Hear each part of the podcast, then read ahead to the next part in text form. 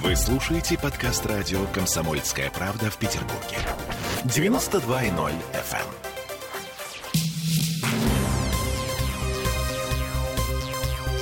эм. Темы дня.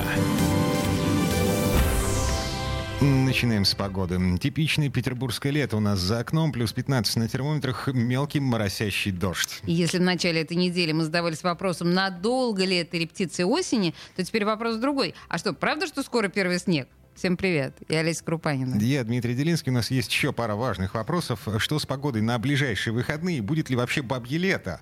Мы позвонили со всем этим ведущему специалисту Центра погоды ФОБОС Михаилу Леусу.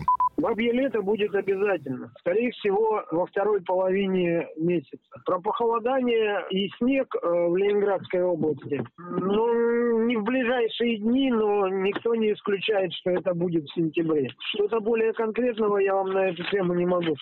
Да, сейчас прохладно. Ближайшие выходные будут относительно теплыми, с дневными температурами в пределах, ну, если о Санкт-Петербурге говорить, это двадцать один - двадцать два градуса, по области восемнадцать - двадцать четыре. И с невысокой вероятностью дождей. Вот на первую неделю сентября не стоит рассчитывать ни на теплую погоду, ни на бабье лето, ни на обилие солнца.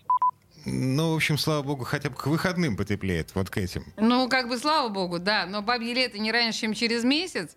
А первый снег, о котором писали некоторые СМИ, еще чуть более отдаленная перспектива. Хотя в некоторых районах Ленобласти прошлой ночью было около плюс четырех. А в соседней Финляндии снег уже первый выпал. Местами. Ну, местами, хорошо. Да. Ну, мы, они чуть севернее, чем мы. Ладно, а так или иначе, э, я это что-то как-то озабочен немножко. Как там мои грибы в лесу? Пойди проведай в ближайшие выходные.